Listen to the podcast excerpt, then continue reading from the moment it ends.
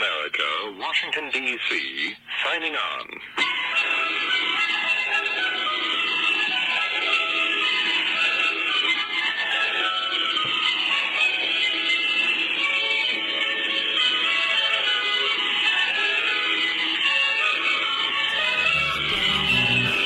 when the Santa's house.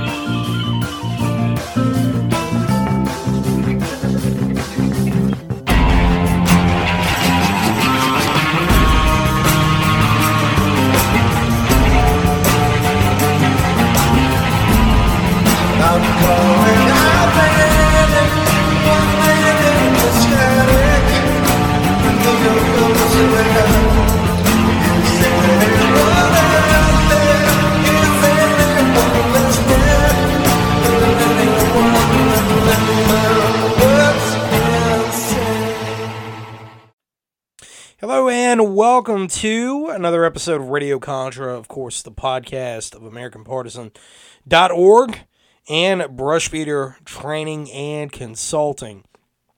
Coming up on Christmas. This has uh, been quite an interesting Christmas season. Um, a lot of fireworks, a lot of things going on in the news. Uh, had a lot of emails from you out there wondering what was going on, man. You know, where where have you been? This podcast episodes. It's been a few weeks. Um, I was out in Texas and uh, had a a series of private classes out there with some incredible, uh, deeply patriotic folks, and it's always special. I've been working with these uh, folks for a few years now and uh, I'm going to tell you, it, of, of all the groups that I work with, they they are the best when it comes to uh, a lot of things. How switched on they are, how well I've I've watched them uh, foment as a team over the years. It's really really impressive to see. Um, how far they have come and, and and they were great when they initially contacted me and uh, brought me out to to the literal heart of Texas where where the the Texas Republic was born where the the bedrock of the Texas Revolution uh, was laid and where much of it was fought. Uh, you know, going to, to places like the Presidio de Bahia and and really seeing it and and um, feeling the gravitas there, you know, and, and visiting the Alamo and and uh, being being out there, of course, it's um, it's a blessing everywhere I go and, and every opportunity I get to to go across this great nation. But uh, when I get out to that part of Texas, every year that, that I've went out there, it's it's a very special trip. It's almost like a pilgrimage for me, and um, you know, it, it it's it's a mix of of the wonderful people that I get the opportunity to work with out there. It's the culture that that I absolutely love, and you know, part of it, I think. For me, at least, is is the reality that I know they're on the forefront of of this tidal wave that's coming, and they know it you know they they know. And and for for folks in, in a lot of other parts of the United States uh, that might be somewhat removed from this you know here in North Carolina um, you know we're we're bearing the brunt of a lot of this too but it, it's it's a, a second order effect for us. I mean the the invasions happening on the southern border is hitting that part of Texas first you know, it, it's hitting all of South Texas first. It's hitting West Texas. It's hitting Arizona. I mean, and, and we're seeing this. The rot at this point is too difficult to hide. But um, it, it, everybody that I work with out there, and, and every year their numbers are growing and growing and growing and growing of, of people who are switched on, who are – uh, willing to train, willing to put up with heat. In years past, it has been hot. Um, you know, this year it was cold. They had uh, a, a couple of nights where it frosted down there, which was a little bit surprising for me. Uh, of course, it's you know it's getting cold here in, in this part of North Carolina. Um, You know, I've got get my, my comfortable fire over here and uh, recording this podcast by fire. And I, you know, after getting some good family time in and, and getting things ready for Christmas. But um, the point is, though, is is that going out there is such a special thing, and um, you know, and, and, and I wanted to give them them a shout out because that's typically the last training event that I'll do in the year is is I go out there and it, you know it's it's uh, uh, private invitation only courses, and and these are serious people. Um, they know without a doubt what they're facing and they are deadly serious about what they're doing and about their training. And, and some of the, the fireside chats that we've had out there um, you know it, it's the when when you work hard you play hard but there's a lot of knowledge also that's shared that comes out of that when you know late evenings you get done with with some some awesome nighttime exercises and, and you know you're gathered around and you're enjoying that fellowship over a good bottle of pendleton or you know uh, some shiner. And of course i took some north carolina beers out there and you know and um, but but enjoying that fellowship time together is really special. And um, a, a man out there that, that's been in classes um, all, all of the classes out there. And he, of course, hosted the courses that we ran in North Texas as well, just on the, the uh, western side of Dallas. Um, you know, he, he, he pointed something out that I've, I've, I've said on this podcast and uh, something that, that I want to share with all of y'all is the fact that, that I don't get black pilled. Um, I don't get down in the dumps on stuff. And and he said, you know, I, I really think that part of that is that you get to interact with so many awesome people who are very serious about what they're doing all across the country.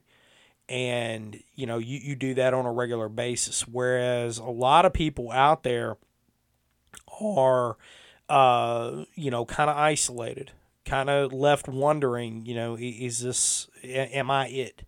Am I the only one? Am eh, you know is is there anything positive that's ever going to happen, or are the communists just going to keep racking up the wins? Uh, you know, a couple of those we're going to be talking about tonight in this episode. Um, you know, the thing is, is that there's a lot of talk about civil war, and there's a lot of predictive programming that's going on, and you know this uh, Obama production, which uh, came out while I was out in Texas. Um, I'm, I didn't watch it. I'm not gonna watch it. It's a Netflix thing. I don't give a damn about it. Just gonna be blunt. Um, I, I don't have time in my life for that kind of thing. Uh, I, I, I really don't, and I don't have time in my life for the the predictive programming uh, that, that's coming out of uh, the left. You know what they think, and and of course they have some movie that's coming out now or some guys wearing red sunglasses or something ridiculous and you know civil war or whatever it's called. Um, didn't watch the trailer. I didn't even bother watching the trailer. I don't need to watch that. Okay? I don't need to see this stuff because what these are are fantasies written by people who hate you and i. And these are fantasies that are written out of what they think is going to happen you know, the, these are people who, by and large, have never suffered uh, blood on their hands. You know, they've never seen some some true atrocities. You know, they, they've, they've never, and a lot of them have never experienced actual hardship in their lives. They think that, you know, hardship is, um, you know, uh, maybe uh, uh, food deserts, for example, where you know the only thing in an inner city area is fast food. You know, this what what one of the, the rally cries of the left, right? Um. So, anyway, point about all that is is is that I don't need to watch these things. I don't need to uh, see these cartoons that they're putting out where they are literally putting out predictive programming to condition a base for a particular response. and that's what they're doing. And and it's a lot of confirmation bias of I'm going to pat myself on the back because we oh we're going to win, right? It's it's just just an assumption that was made. When I was uh, a little kid, I think I was eight or nine. Might have been the first year I was playing football. I think so. I, I might have been eight. Um, that was you know little guys, pee wee football. You know, no no big deal, right?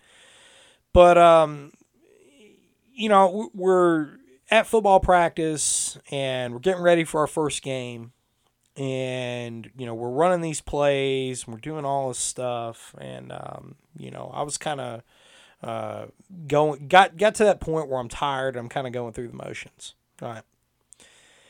And you know, I wasn't wasn't going as hard as as I should have because we're gonna win. We're gonna win, right? We're gonna win this thing. Right? You know, ah, it's, it's no big deal. I'm gonna win. You know, we're we're gonna we're gonna completely run over that other elementary school. It's no big deal, man. We got this. And and you know, I've rehearsed it and rehearsed it and rehearsed it, right?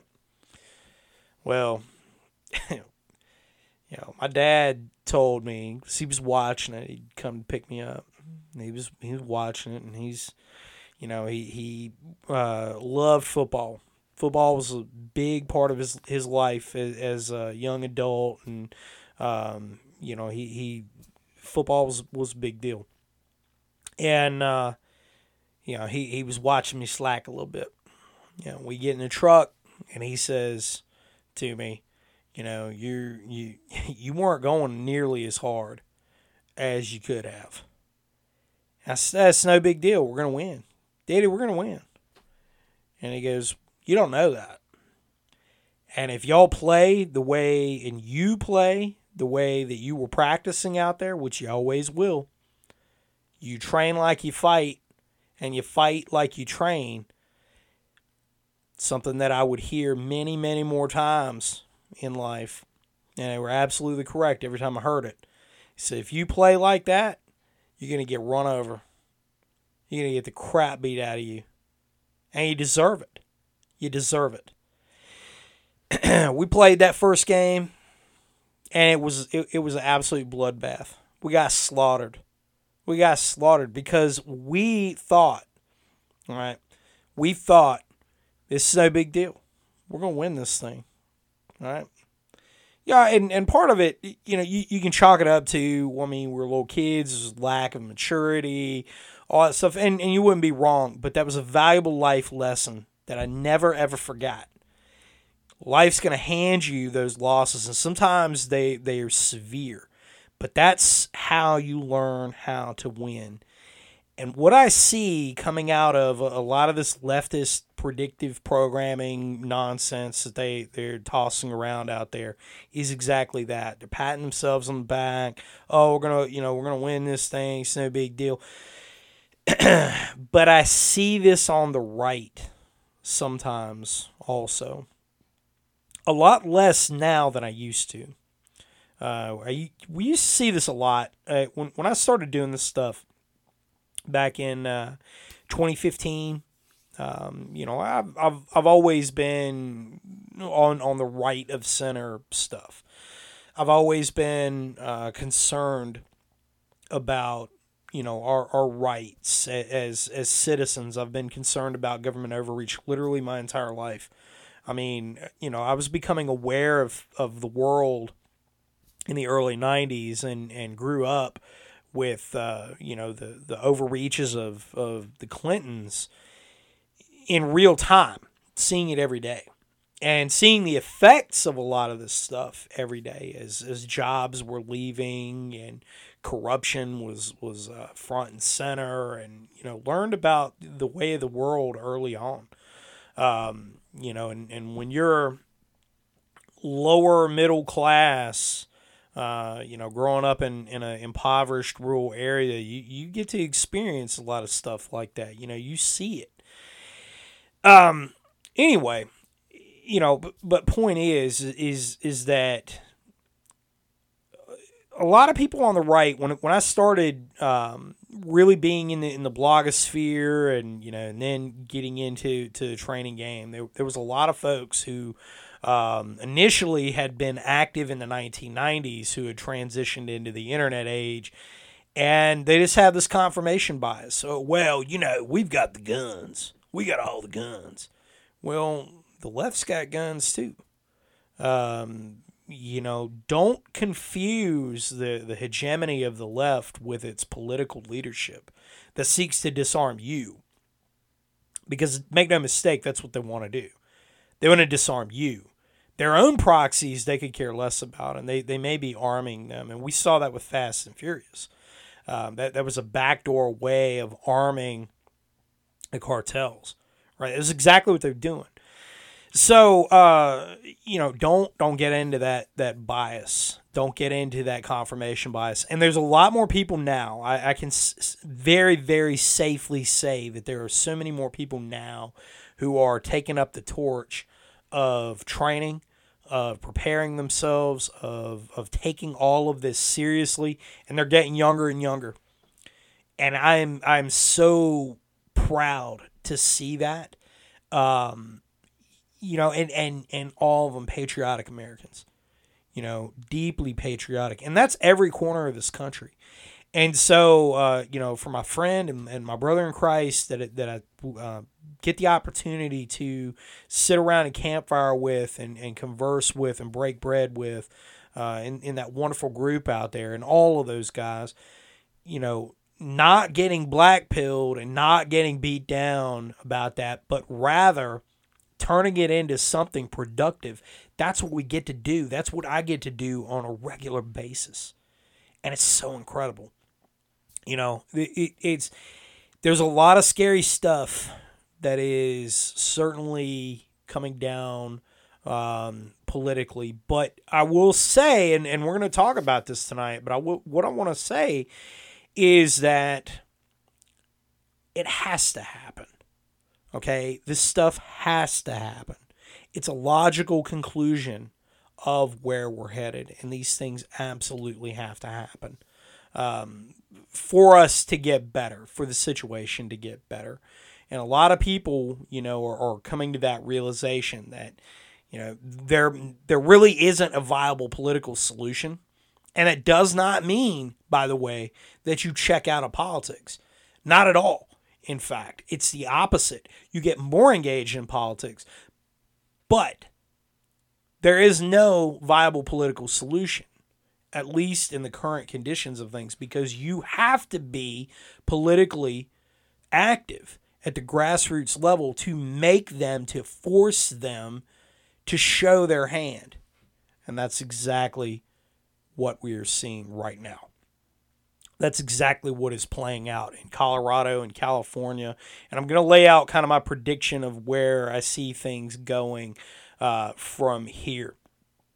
But um, you know, it, it's it's it's some concerning things that, that are coming down the pipe, and um, you know, it, it it is all the more reason to take things uh, that much more seriously. So, brushbeater.store uh, the training schedule is up over there. There are going to be more 2024 dates that are going to be added.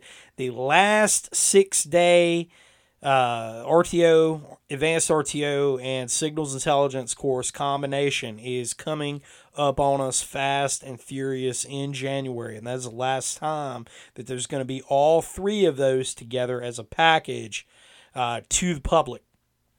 I'm transitioning to a uh, three day model on uh, the RTO and the advanced RTO and the signals intelligence course, and they're going to be offered individually um, when I head out to Wyoming in June. There will be course dates in Wyoming in June. There is going to be uh, the RTO and the signals intelligence course likely out there. I've got to reach out to uh, the ranch manager out there. We're gonna we're gonna get the last couple of details um, resolved, but that that's what's that that's looking like. It's gonna shake uh, how it's going to shake down. We're going to have a, a, RTO and a signals intelligence course coming up in Montana at the end of April. And there's just a couple little things that we got to get nailed down with that as well. And those are going to be up on the calendar. Of course, brushbeater.store is how you can find out the, the uh, class registration is going to be up on there. That's how you get into the class. If you know you're not cool with doing it online, you'd like a little more discreet enrollment. Hey, that that's fine too. You can contact me directly, ncscout at brushbeater.org. But uh, a lot of new products up on the store, brushbeater.store. A lot of things that, that are getting added, and I'm really excited for the products that we're going to be unveiling in 2024. My mission with the store has always been to offer you everything that I personally use to get ready for you know the the uncertain future, the stuff that we utilize in class, all right, all of the classes. That's that's what we're doing. Right? Um everything from communications equipment You've got everything, and and you know those are the big sellers. That, that's what a lot of people know me for. Uh, of course, you know when, when you're a, a best-selling author in, in the communications world, you know that, that is kind of what you become known for. But um, you know everything, you know everything from tactical gear over there that's 100% made in America, communications equipment, everything from HF to handhelds, CBs dual band radios, of course, the uh, Baofeng 152, which is just an absolute hot seller. I can't keep these things in stock, by the way. Um, I order them pallets at a time, and y'all are buying them literally pallets at a time. So I'm grinning to ear to ear because I mean it's it's not a bad problem to have. But um, you know it, it's I'm really excited about 2024 and the expansion that we're making into night vision sales, uh, thermal sales as well is is just really really awesome. And I'm gonna have products for pretty much any budget that's out there where you're still buying quality equipment. Okay, uh, when it comes to night vision, Gen One stuff. Yeah, I'm gonna tell you, don't waste your money, and you know we're gonna be doing uh, some night vision specific things uh, in 2024, especially uh, the end of March. We're going to be having a night vision class out here. Of course, Kay from Combat Studies Group is going to be coming back out to North Carolina once more because he just has more fun than than should be legally allowed out here, and uh, he's going to be running a night vision only class, and so gonna have all the products lined up for that. Uh, so I, am again, I'm grinning ear to ear because it's gonna be. I I am so looking forward to it. Um, you you, you won't even believe it. So it it's uh, uh it, it's it's just exciting. It, it's an exciting time. It's it's the best of times. It's the worst of times. Uh, but anyway, brushbeater.store, all of that stuff over there, freeze dried food, of course, peak refuel, and I have Heaven's Harvest is a new product line. They're not new to the, the freeze dried food industry. That's a new product line that, that we're going to be offering. Um, I'm really, really excited. Uh, company out of North Georgia. So, you know, more of, of my Southern boys, uh, Southern company 100% American, you know, in the region, and, and what an incredible uh, group of folks.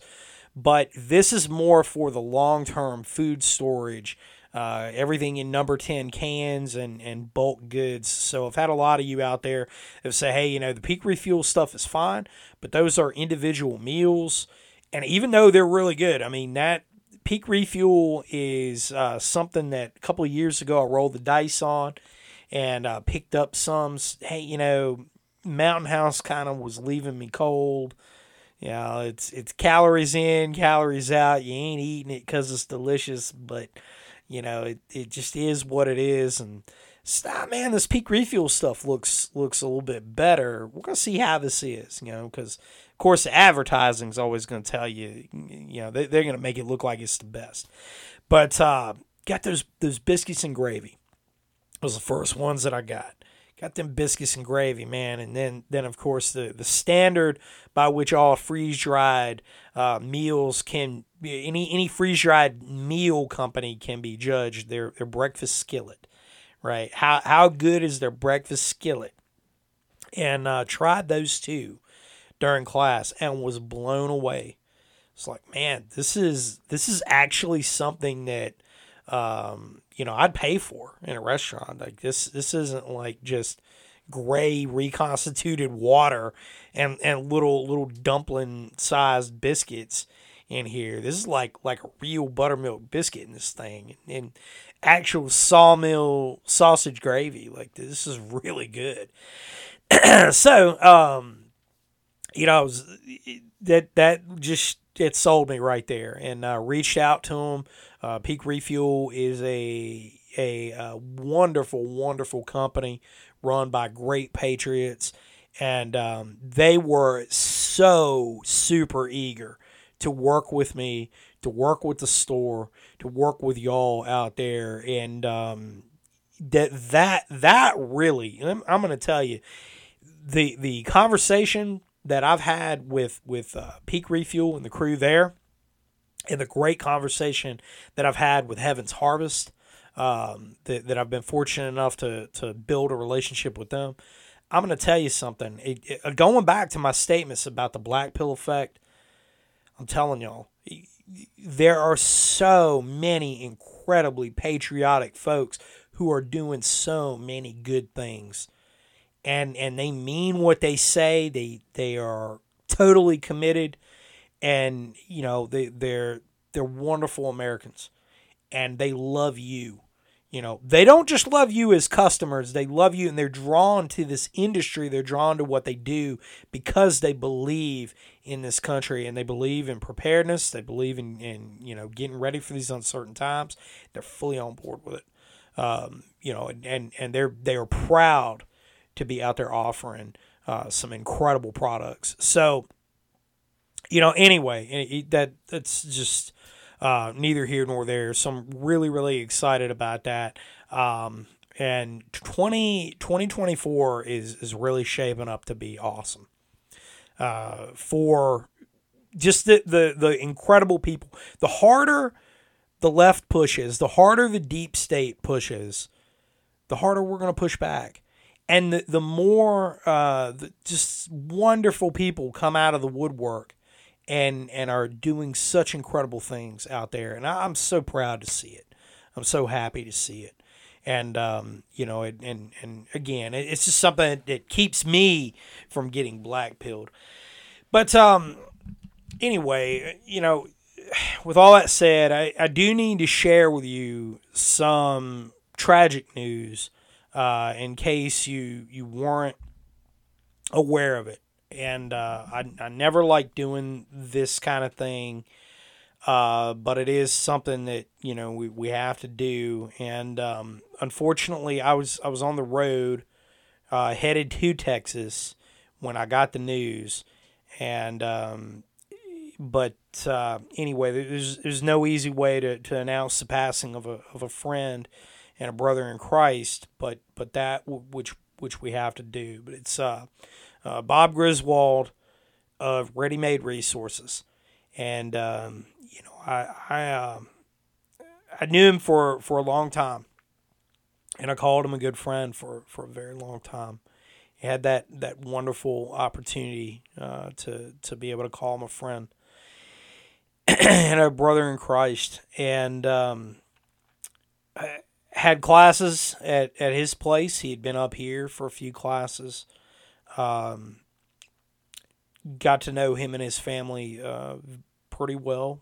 And, um, you know, it's, uh, I knew for uh, a while that, that he, um, he had cancer and the prospects weren't good but um, you know he was he was fighting it, and uh, he he was doing the best he could with it all. and um, you know he and I shared a lot of prayer about it. Um, and uh, you know, wh- when I I had the the last class up there in May, and uh, I knew then. Uh, I I knew when when you know it, it's it's disturbing when you you see uh, somebody who's always so vibrant and full of energy, just just just ball of energy, you know, literally bouncing off the walls. Um, when when you when you see them slow down, and when you see um, you know the the very visible signs of the toll that the cancer had took on him, and um, on the body, not the soul, but the body. You know, it, it's uh, it it was hard. It was hard, and um, I uh, I talked to him right before he passed, and uh, got got that last opportunity, and I'm forever ever grateful for that. Um, it's uh, I tell you, he he did a lot for a lot of folks. Um, he did a lot to get people prepared, get them equipped, and uh, you know the the mission of of Ready Made Resources certainly continues on. Um, and and I want to I want to share a quick story with y'all about uh, the man that, that Bob was, the kind soul that he was. um, one of the, the courses that that he hosted up there, and I, I don't remember which one it was. It was this a few years ago now.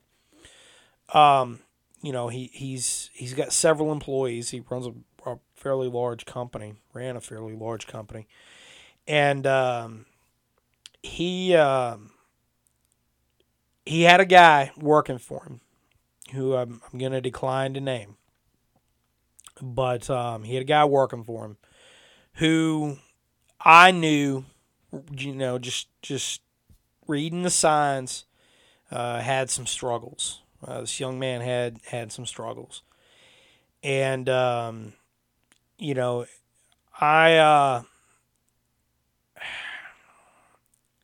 I think for me it I, I'm biased towards um, drug abuse and you know substance abusers and uh, the kind of the, the lifestyle uh, that that goes along with that. I you know I grew up around that kind of thing. I grew up seeing it. Um, I grew up seeing the destruction that it causes. Uh, you know, there there was a Christmas when I was a kid. I was in elementary school. There was a Christmas uh, kid that I rode the school bus with. Um, and his this is this is just a personal anecdote about that kind of thing.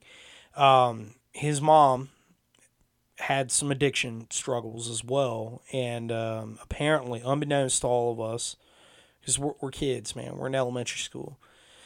Um, unbeknownst to all of us, you know, she was she was behind. She'd owed money to uh, a drug dealer, and he killed her on Christmas Eve and uh, you know that that and, and a lot of other things a lot of other things but but that was that was the one big thing uh, that I can kind of point to and you know as as a kid as as a young kid elementary school um of man don't ever get tied up in this stuff. Don't ever get tied up in this stuff. Don't get tied up in that lifestyle. You know it it, it, it doesn't go anywhere positive. You can do so much better than that. But uh, you know, it's all around you, and and you know, in in uh, Tellico Plains, Tennessee, there's a lot of poverty there. Uh, there's a sharp dichotomy there of the haves and have-nots, and um, you know, a, a lot of the the people who are moderately wealthy there have come in there from somewhere else. And uh, a lot of it's a, a tourism driven industry. And, and everybody else is kind of just on the periphery of that, they're barely making it.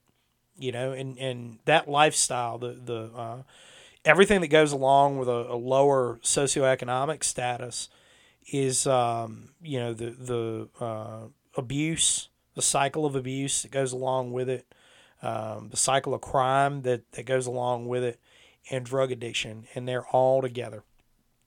They all go together, and and that's the same thing that you see in inner cities. It's the same thing that you see in rural areas, anywhere across this nation. And anybody that tells you any different about that is lying to your face, right? They're lying to you. They, you know, it it it transcends uh, racial divide. It it transcends, um, you know, areas and regions of the United States. This kind of thing is everywhere, you know, and you, and you can always tie it to the economics of a place. You can predict it. But uh, anyway, getting back to the story about Bob, and and this is, I think that this illustrates his character, um, and, and the man that he was, more than than any other story that I can recall about him, uh, and and his his good nature, um, as, as a Christian. So this kid that he had working for him was uh, he had, he had some struggles. You know, you could you could visibly see it. You could see all the signs of of uh, opioid addiction specifically. You could see it all. And um, that's somebody. I'll be blunt. That's somebody that I would never ever allow. I would never employ somebody that that showed those outward signs like that. And that's me because I have that bias. Um, I wouldn't have gave that guy a chance. Not even not even a single chance. Um, no, you know, you know, I'm sorry, buddy. You know, you can, you know, you you you got some straightening up to do. Um, and I knew that from from having to when I was a young adult, having to work around people like that. Um, seeing unfortunately some of my friends I grew up with when when I got out of the army, came back home. Uh, who had succumbed to some of that stuff, have family members that, that have had their struggles. Um, again, I'm biased. Nah, man, you know, sorry. That that's not cool with me. You damn sure ain't gonna bring that at my, my place of business, and, and that's that. Um, not gonna employ you. But for Bob, it was different. For Bob, it was a it, it, it was a way to outreach to people who, who were less fortunate, and for him, it was almost like a um, his personal mission as a Christian to minister to people who, who are less fortunate, who have come up in dire circumstances, and, and as a way to, to try and help them out and bring them up. And uh, he did for this young man. You know, he gave him an opportunity that I certainly would have, would not have, and I think a lot of other people wouldn't have either. Uh, most people wouldn't have, but he did. And some stories have a happy ending like that. Some stories don't. And that one didn't. Um, you know, I I knew when, when we had the class going on, I knew what I was looking at when I saw that. And I knew in my mind, just in, in my experiences, I knew how it was going to work out. Um, you know, he he's stuff's going to turn up missing. There's a lot of high value items in here. There's a lot of stuff for sale. Things are to turn up missing. Um, that that's just typically the way that it goes. You know, pill heads have sticky fingers. Um, but you know, months go by. I think we had a we we had another class on the calendar for that year, and I don't remember exactly what year it was. It's you know things things are kind of a blur over the years. But um, go back out, and I noticed this young man wasn't there anymore. And I didn't say anything about it because it it's not my business. It's not my place. And you know, when you run any company out there, you're gonna have a turnover of personnel. It's just gonna happen. And you know, it's, it's not my business. But he said something. Bob told me, and uh, we were we were sitting, we are having breakfast, um, you know, and and um, we were having a, a, a great conversation, and um, he, he told me he said, you know, you you remember the young man that was working here the last time you were out here, and I said, yeah, I remember him. Um, he said, well, you know, and and he had this look on his face, like he had lost a child.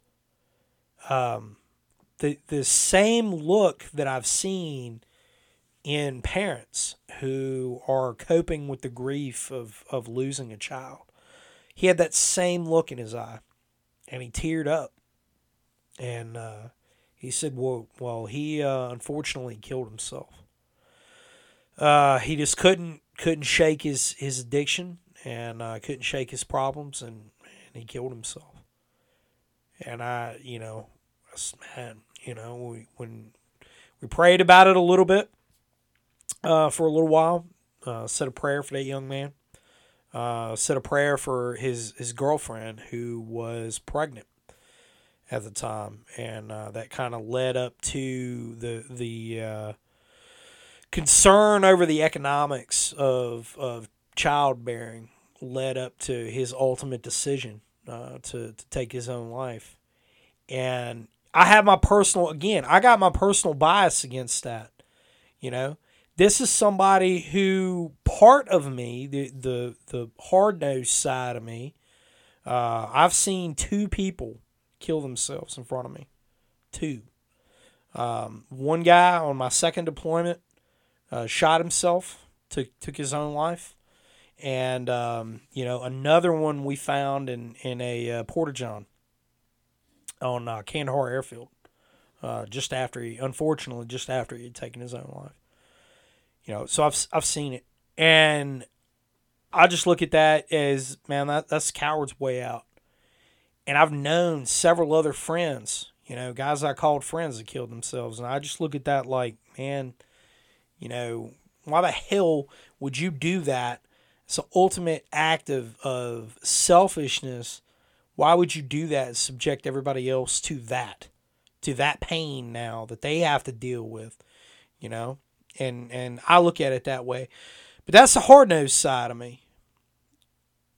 Not everybody's like that. Not everybody sees it that way. And some people, and this is something I've had to struggle with as, as a Christian, as, as one of our um, foundational principles of, of everyone in Christianity is, you know, regardless of denomination, is mercy. Is having mercy on someone and forgiveness of someone. And, and it's very difficult for me to do that uh, for a lot of reasons. But he did. You know, he did. And he and we we uh, talked about it and um, you know, and, and he was telling me a little bit more about the situation after we had prayed over it, and and he said, you know, he he had he had donated a, a serious amount of money uh, to to the well being of that child uh, who who was who was going to be born, and um, you know the the guy's girlfriend had seriously considered an abortion because of the situation um, and and now she's all alone. She has no financial support growing up in a, in a place that is uh, severely impoverished and, and very few job opportunities. And um, Bob took it upon himself to to to help them and to help her, and he had absolutely no obligation whatsoever to do that, um, and and did. And so there's a lesson there. There's a lesson for all of us uh, going into to, uh, Christmas season, and um, you know, and and again, that's not to say that people should be absolved of, of their bad decisions in life, or, or that you should create dependencies or any of that, but it's mercy, and um, I think above all else, that's that's what I learned from that and from him is that mercy and forgiveness. You can find those things in Christ and um, it's, it's really important. So, you know, again, uh, Bob, you know, we uh, we shared some great times, brother, and uh, I will see you again. Of that, I have absolutely no doubt. I know that you are looking on uh, from heaven. Of that, I have absolutely no doubt, and uh, I will see you again. We will all see you again you you you did so much, and uh, your contributions to the patriot cause, your contributions to uh, getting people prepared, is uh, you know it, it really paved the way for so many more people uh, who came in who who have come in behind you uh, myself included. And I'm grateful for the opportunity uh, that that that I got to share with you, that I got to enjoy fellowship with you, um, and and uh, the times that we had in class out there. And uh, so, anyhow, farewell for now, and and we are delighted that, that you've been released from from your mortal shell that had suffered so terribly and you know you're no longer in pain and, and you have you've moved on to your heavenly reward brother. And we shall we shall speak again. Uh so anyway with uh that said took a little bit longer in that segment than uh, than I had anticipated, but it's certainly a, a story that needed to be told, and um, one that uh, is is not easy. It's never easy to uh, to lose a friend, but be that as it may, um, I will say that the the last conversation that he and I had as he was uh, struggling to talk was that everything was going to be all right. That we this is quagmire we've got into, and we're going to get out of it. Um, I have absolutely no doubt that the Lord's hand was on his shoulder when he was making that statement. So, looking at the news, uh, just in time for the Christmas season, uh, never forget that an enemy out there will tell you exactly what they fear 100% of the time, whether explicitly or by their actions. And we're seeing that now. Uh, of course, Democrat uh, appointed uh, justices on the Colorado Supreme Court have ruled that under the 14th Amendment, Donald Trump, who has not been convicted of any crime, by the way, uh, they're citing insurrection under the 14th Amendment. He was not convicted of that.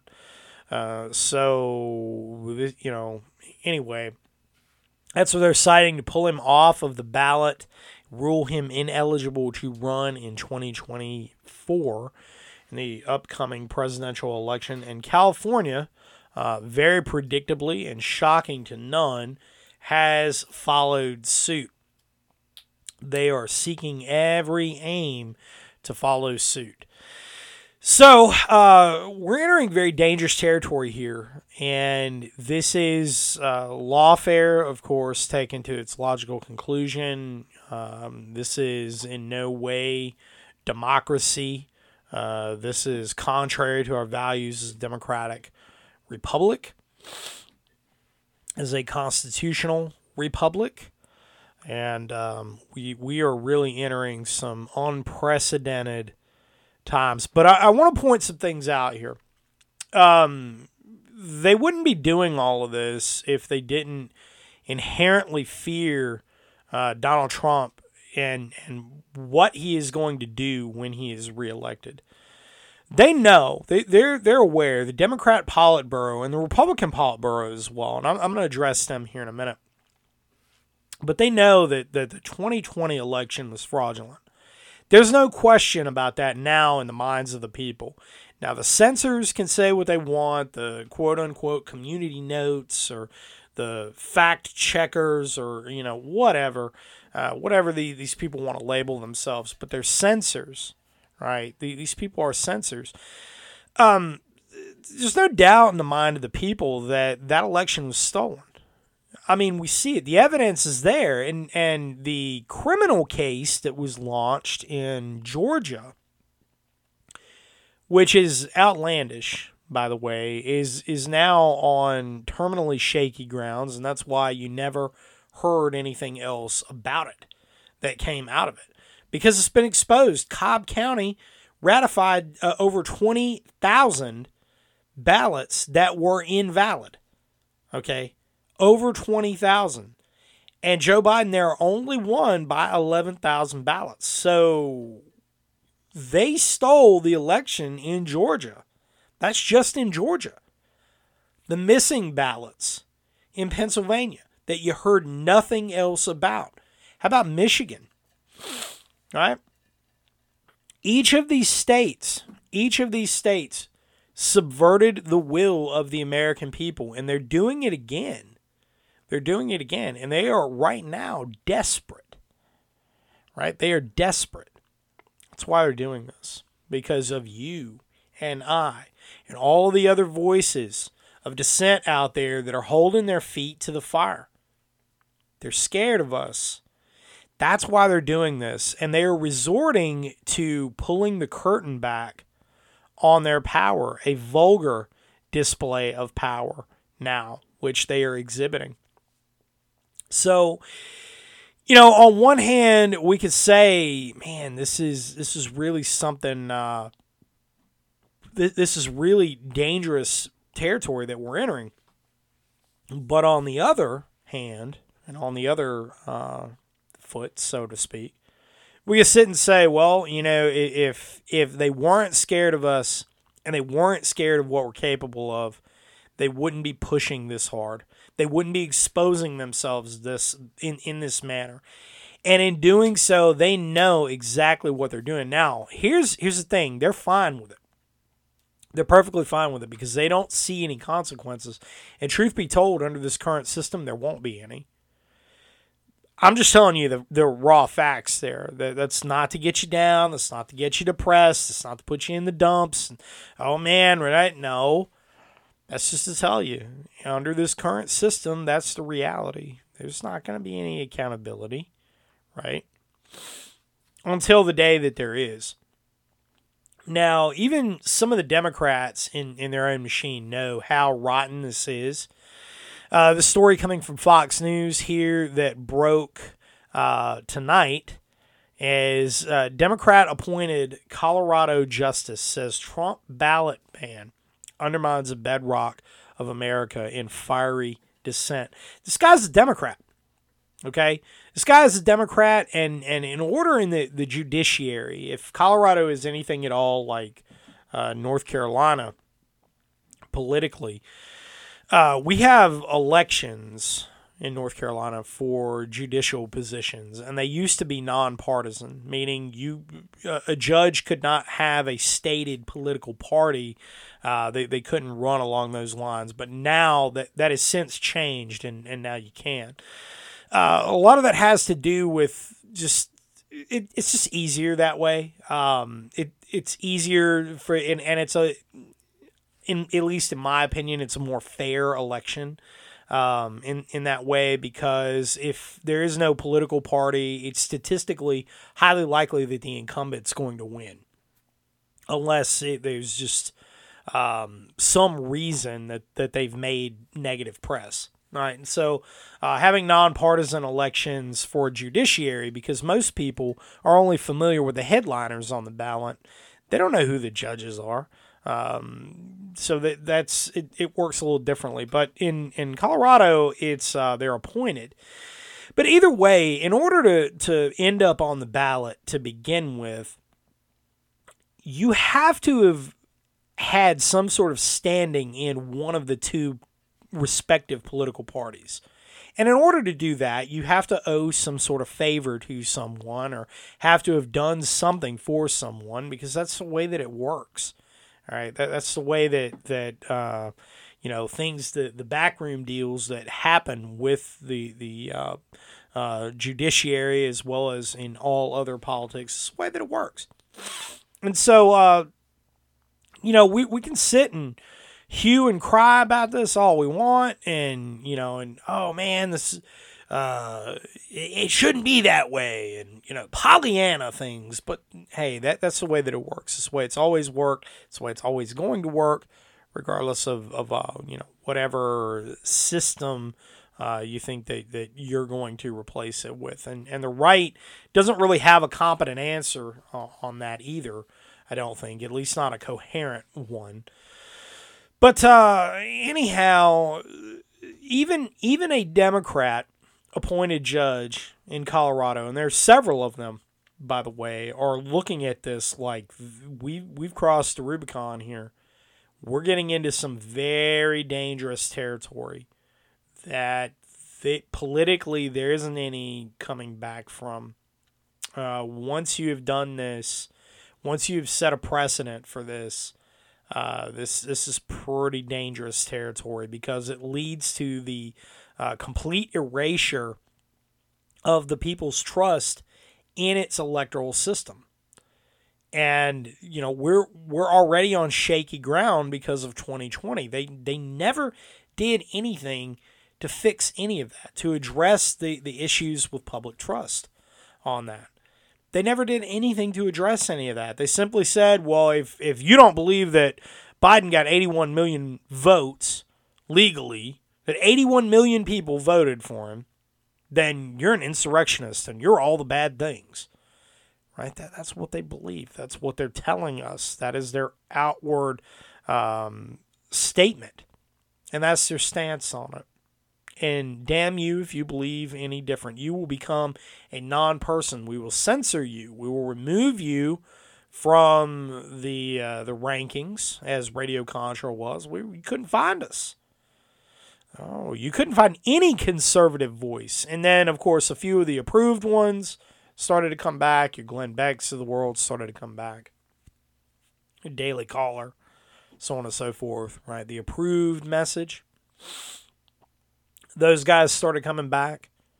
Not hating on them, just saying what it is what it is. That that is the approved message. Uh you know, you certainly didn't see Alex Jones coming back. No, no. No, no, no, no. Took a long time for me to get back up there. You know, and, and that's fine. Uh, because they will censor the voices that they know are making the greatest impact. And I'm honored by that because I would rather an enemy tell me to my face that he fears me, that it fears me. Tell me that you fear me by your actions, and I'll give you a reason. All right. So, you know, and, and this community gives them a reason. That's what we do. That's what we've been doing. That's what we're continuing to do. They are scared of what we can accomplish. That's why they're importing so many people south of the border. That's why they've done absolutely nothing. All right. Now, I'll tell you that it's not just the Democrats, it's the Republicans. It is that deep state, the Republican version of it, the, the Team Red, that is part and parcel of this as well. They are terrified of Trump. Now, I don't really care, Trump guy, DeSantis guy, or like the uh, the one person that supports Nikki Haley. I, I can't find anybody that supports Nikki Haley in the real world. Nobody, nobody. So I I, I cannot understand why she is uh, getting so much press because nobody supports this woman. You know, she is the the uh, Indian version of Hillary Clinton. That's all it is. They they took another politician who checked the, the correct boxes, she has the same talking points as Hillary Clinton, right? More money for the military industrial complex. Let's disarm the populace. Very progressive stances on a lot of stuff. You're not getting a, a different character here, right? They're reading a script. It's all part of it. It's all part of it. So anyway, uh my point here, though, is, is that the GOP has done nothing, nothing at all to push back against this, in so much as I've seen. Um, I have not seen a adequate statement coming from Ronna McDaniel. I have not seen anything coming from the Republican led House that this is unacceptable and, and what measures will be taken to rein in Colorado because I can promise you, if the shoe was on the other foot, they'd be doing something about it. Uh, they they would be doing something about it. They would be uh, the federal government would open all sorts of investigations into that state. There would be politicians that would be getting all their uh, their p's and q's looked through. Right, um, you you would you would see a nonstop media blitz, but because of who it is, because it's political wrongthink, uh, you're not getting any of that. Right, you're not getting any of that. So it's uh, it's a serious situation in which we find ourselves Um, I think that this is the the opening salvo of something much much larger.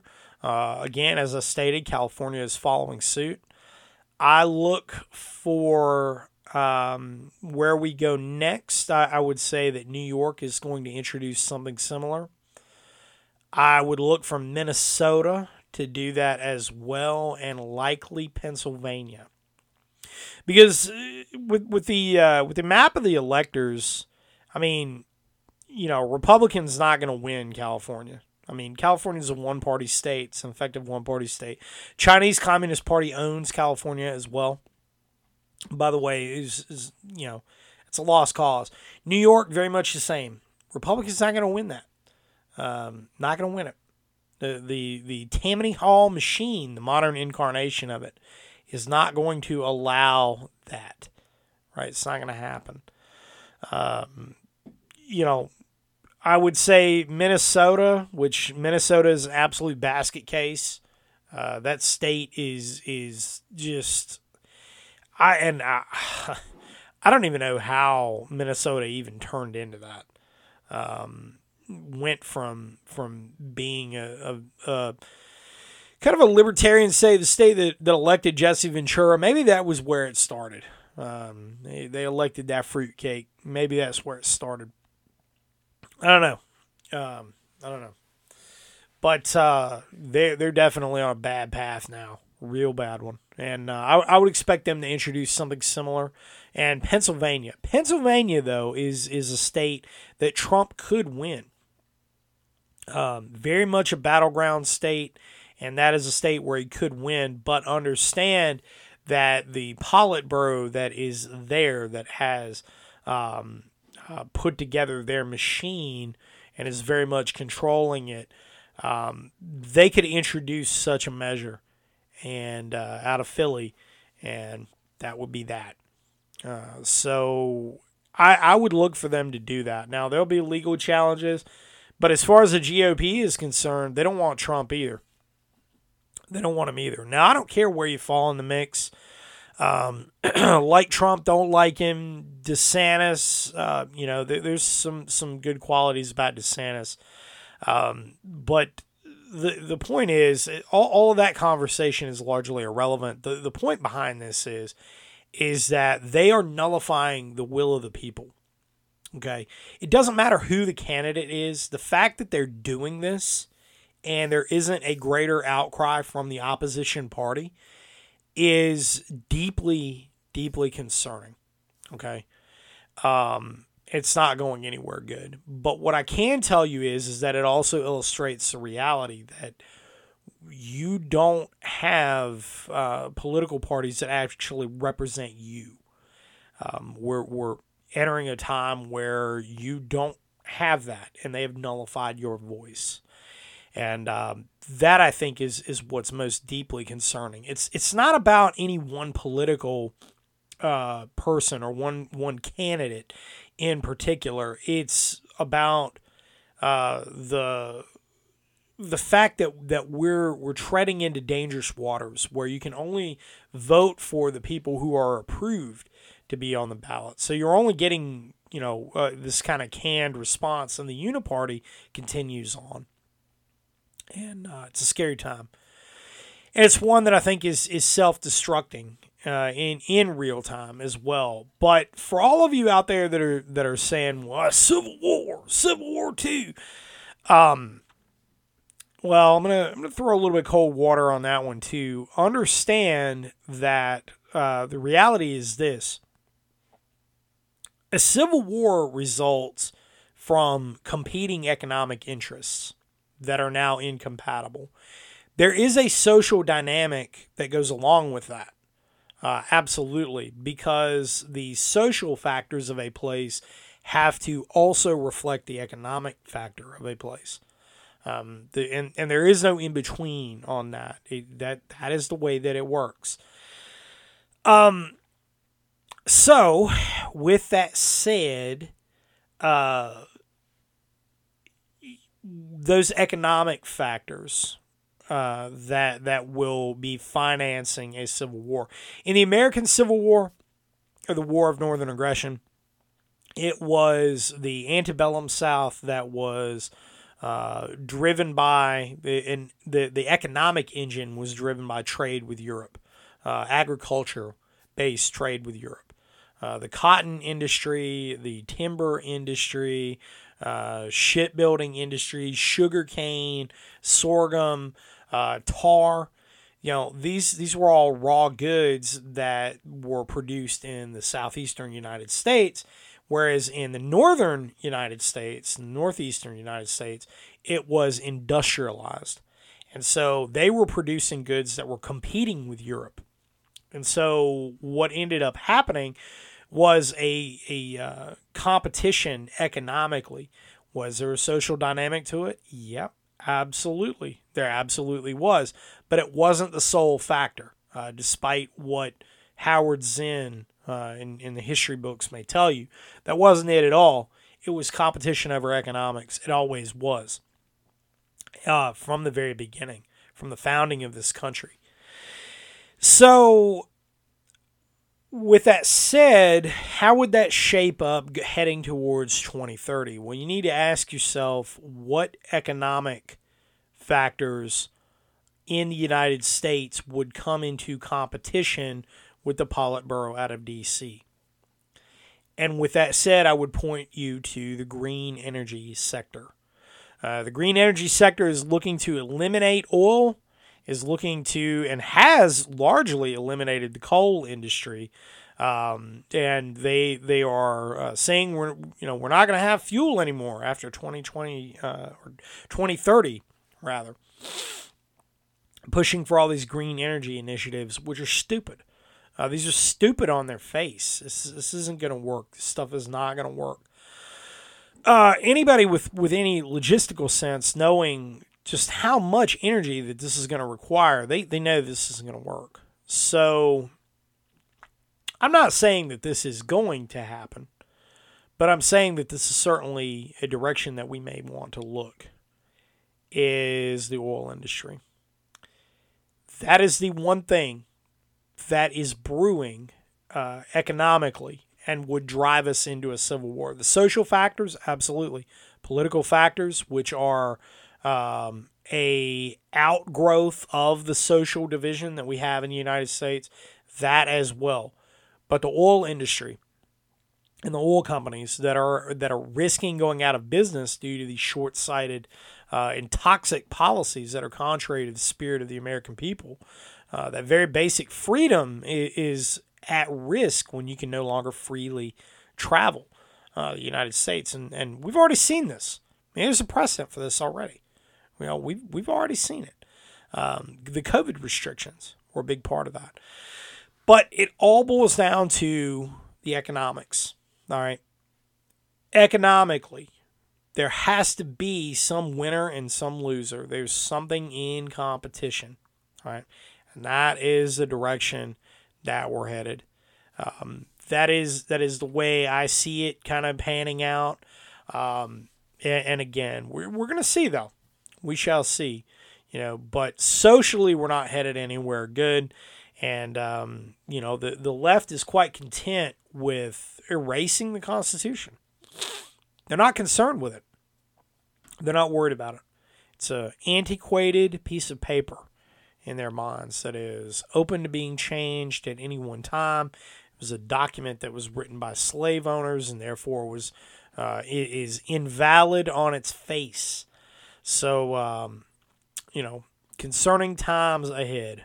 Absolutely concerning times ahead. Anyway, folks, uh, you know, again, all this stuff sounds real, real uh, black pillish, but it's not. It is a reason for training. It's a reason for making yourself better, for getting yourself better prepared for the rough road that's ahead. You know, we have a militant left that's chomping at the bit to spark a communist revolution in the streets. And they're going to do so. Um, that that is the third wild card in the mix because they don't see the U- United States as a government entity. They don't see it as being valid, um, and and they're going to take every means they can to subvert it and overthrow it, and and have been doing so. 2024 is is going to be a banner year for them. I think. I have a feeling. Uh, just just a, a, thought, you know, as the uh, politics of the situation continue to get more and more uh, shaky. But remember always there has to be some sort of economy and economic engine that provides the replacement because they're going to be in competition with one another. Anyway, uh, going a little bit long in this episode. Sounds a little black pillish, kind of, you know, like, oh man, that's kind of dark, but it's really not. It is, again, as I stated, the reason to make yourself better, the reason to get out there, get that training. All right. Be a hard target. Become a hard target. If you're already, you think you're a hard target, you ain't hard enough. Get yourself better. All right. Get out there, get training. Brushbeater.store everything that you need going into uncertain times, and new equipment will be up on the first of the year. And I'm real excited to be offering it to all y'all out there.